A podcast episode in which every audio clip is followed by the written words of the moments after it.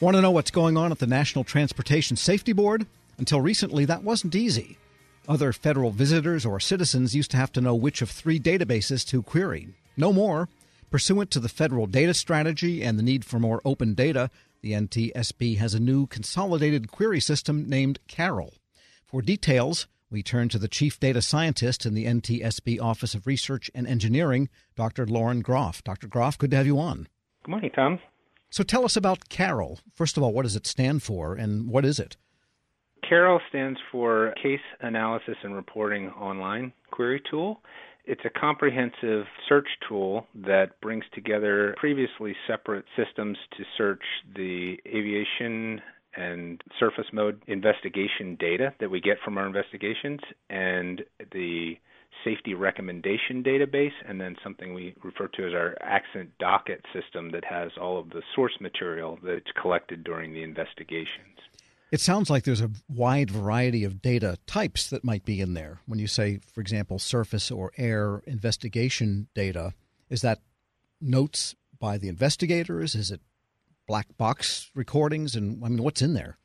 There is quite a bit of uh, a variety in the information that's available. It includes basic factual information that comes from the circumstances of the event, the time, date, location, the description of the vehicles, and qualifications of the people involved in the event, and any details of the outcome. But then within the docket system, there's interviews, photographs. In aviation, you mentioned what's referred to as the black box, the cockpit voice recorder. There's transcripts of those recorders and maybe any data that was collected off of the flight data recorder or other electronic systems on board.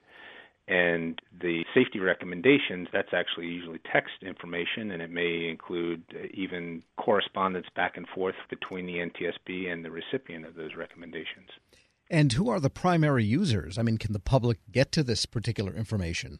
Yes, historically we've made all of our information publicly available, but in some cases it, it, might not have always been so easy to get to it. But we know we have a wide range of public users that may include anyone in industry or operators that are interested in tracking the safety of the, the area they operate in.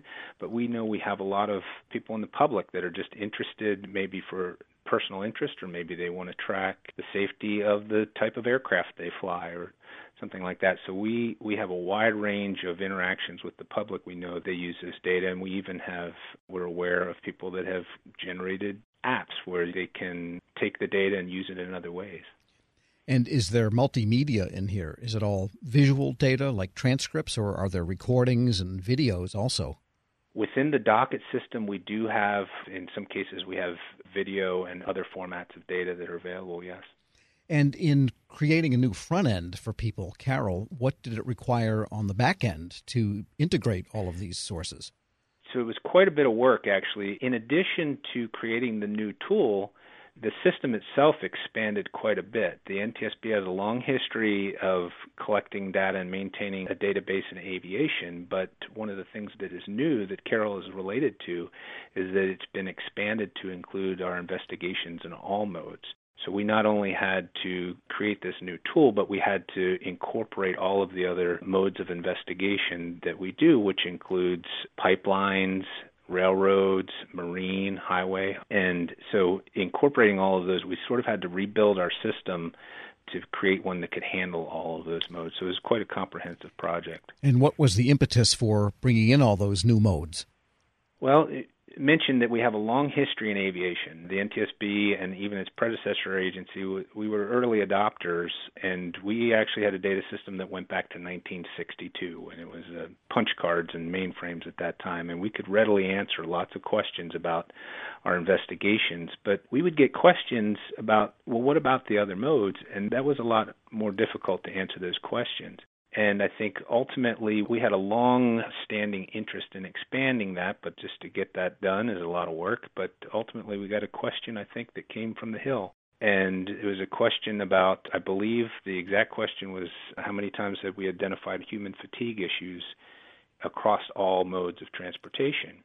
The answer was we can tell you very quickly in aviation, but it's going to take us a little bit longer to get that for the other modes. And they said, well, why is that? And you explained our data system. And, and then the next question was, well, what can we do about that to improve that? And so we ultimately got I think what we were consider a friendly mandate in our 2018 reauthorization to expand the system to include all modes. And they gave you a little money to do that too? Yes, yes. Thankfully, and very appreciative of the fact that it, it, came with some money to support that mandate. Yeah, that certainly makes for a friendly mandate. We're speaking with Dr. Lauren Groff. He's Chief Data Scientist in the Office of Research and Engineering at the National Transportation Safety Board. And let me ask you this the investigators themselves often may want to have questions and look at earlier data. Is the way that it's pooled and formatted, can that create the ability to do a broader range of data analysis, for example, so that they can maybe identify trends that uh, were not apparent or that they couldn't have before all of this was put together? Yes, one of the other goals of the project in support of the, the federal data strategy to expand the, the use of data both making it available to the public and, and the way we use it internally, improving the, the data maturity of the agency.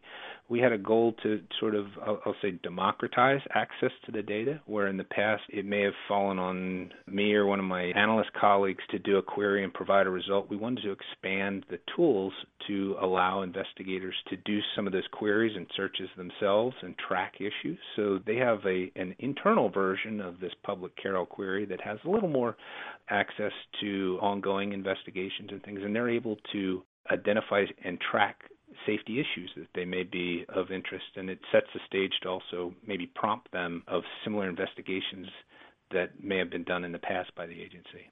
And there is a federal data strategy and the Open Data Act and so on. In fact, having chief data scientists such as yourself is part of the mandate. Does this system pursue that issue also, having compliance and so on with the federal data strategy?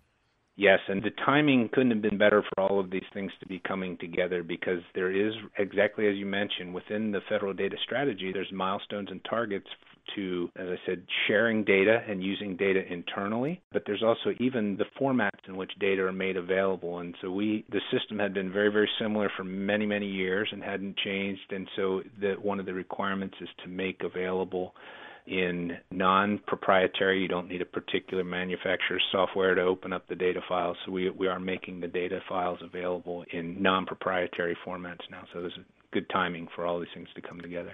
And getting back to the front end called Carol, agencies often back into an acronym by starting with the acronym first. And that's the case here, isn't it?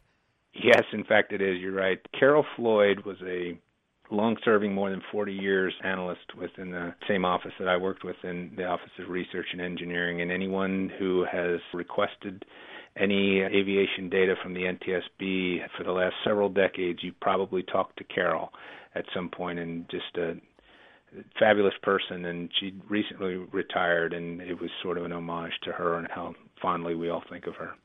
Dr. Lauren Groff is Chief Data Scientist in the Office of Research and Engineering at the National Transportation Safety Board. Thanks so much for joining me. Thank you. Good to be with you. We'll post this interview together with more about Carol at federalnewsnetwork.com slash Federal Drive. Subscribe to the Federal Drive at Apple Podcasts or Podcast One. This episode is brought to you by Zelle. Whenever you're sending money through an app or online, it's important to do it safely. Here are a few helpful tips. First, always make sure you know and trust the person you are sending money to.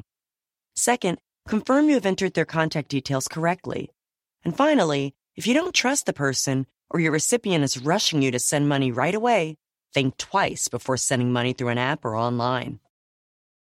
Grab a 30-day free trial of Live by Live Plus, and you'll get unlimited skips, commercial-free music, and all of the podcasts and live streaming events you can handle. Visit livexlive.com slash podcast one to learn more and start your free trial.